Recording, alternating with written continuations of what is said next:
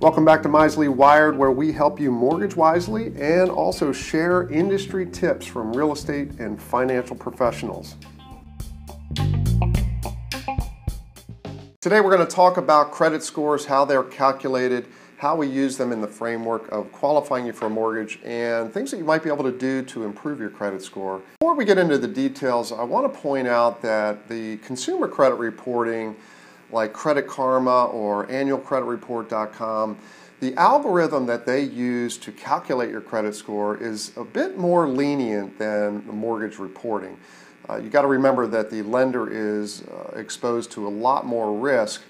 Uh, so their algorithms and how they want the credit score calculated are a little bit more uh, strenuous.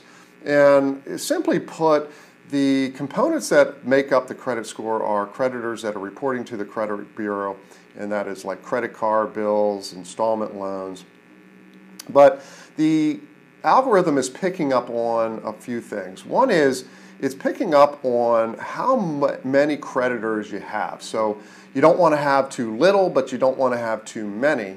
Uh, this is not an exact science, but having at least four creditors uh, is possibly the best for the algorithm, uh, but it depends on the situation. The other piece is what is your balance as a relationship to the limit?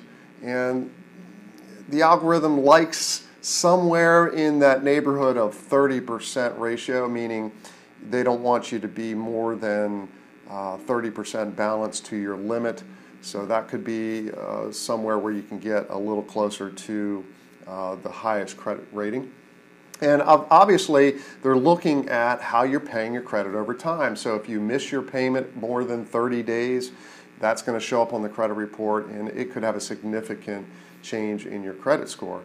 Uh, other things that could affect your credit score are collection accounts. Let's say you had a uh, cable bill that you thought you paid the last payment when you moved from the old apartment to the to the next and for some reason it got lost in the mail or whatever the situation might have been, well, that collection shows up on your credit report and that can have a very uh, large impact on your credit score. So be mindful of anything like that, any little tiny things that could show up.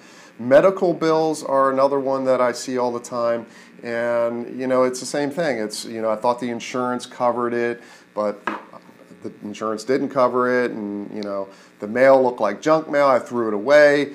Uh, so you get the picture. So I, I want to make sure that you understand that it's very important that uh, you pay particular attention to how you're paying your credit over time. The other thing that can affect the credit score are the inquiries on your credit. Now, I want to point out that when you're shopping for a mortgage, or even an automobile, uh, as long as you're shopping for that mortgage within 30 days, it does not matter how many mortgage companies run your credit. It all counts as one inquiry on your credit when you're shopping for a mortgage within 30 days. Once you go beyond the 30 days, yes, the next inquiry would uh, cost you some level of score reduction. Uh, so you want to be paying uh, particular attention to how many inquiries that you have within the, and it's actually within 120 days. So the credit report is going to pick up on any inquiries in that 120 days, and those inquiries do have an impact on your credit score. So uh, the reality is, the lower the better. And if you're shopping for a mortgage, don't think that you're going to uh, hurt your credit by allowing mortgage companies to run your uh, credit report. So I wanted to point out that.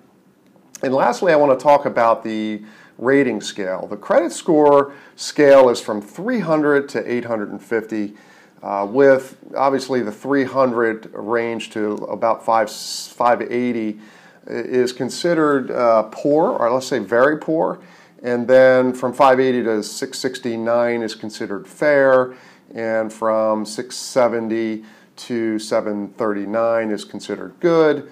Uh, 640 to 799 is considered very good, and then 800 to 850 is excellent. So, what does this all mean as it relates to qualifying for a mortgage? The minimum credit score for most lenders is 580. There are some that require a minimum of 600, some at 620, but it really just depends on the programs that they have available because the credit score minimums are actually part of the program requirements. So it's important that you understand that it's best or it's wise to get started on the mortgage pre-approval process as soon as possible because that gives you the longest runway in understanding what credit score you have, what credit rating you have, and if there are uh, things that are showing up that you didn't know about, it's a good time to get started on repair, uh, things that you can do to repair your credit and get that score up.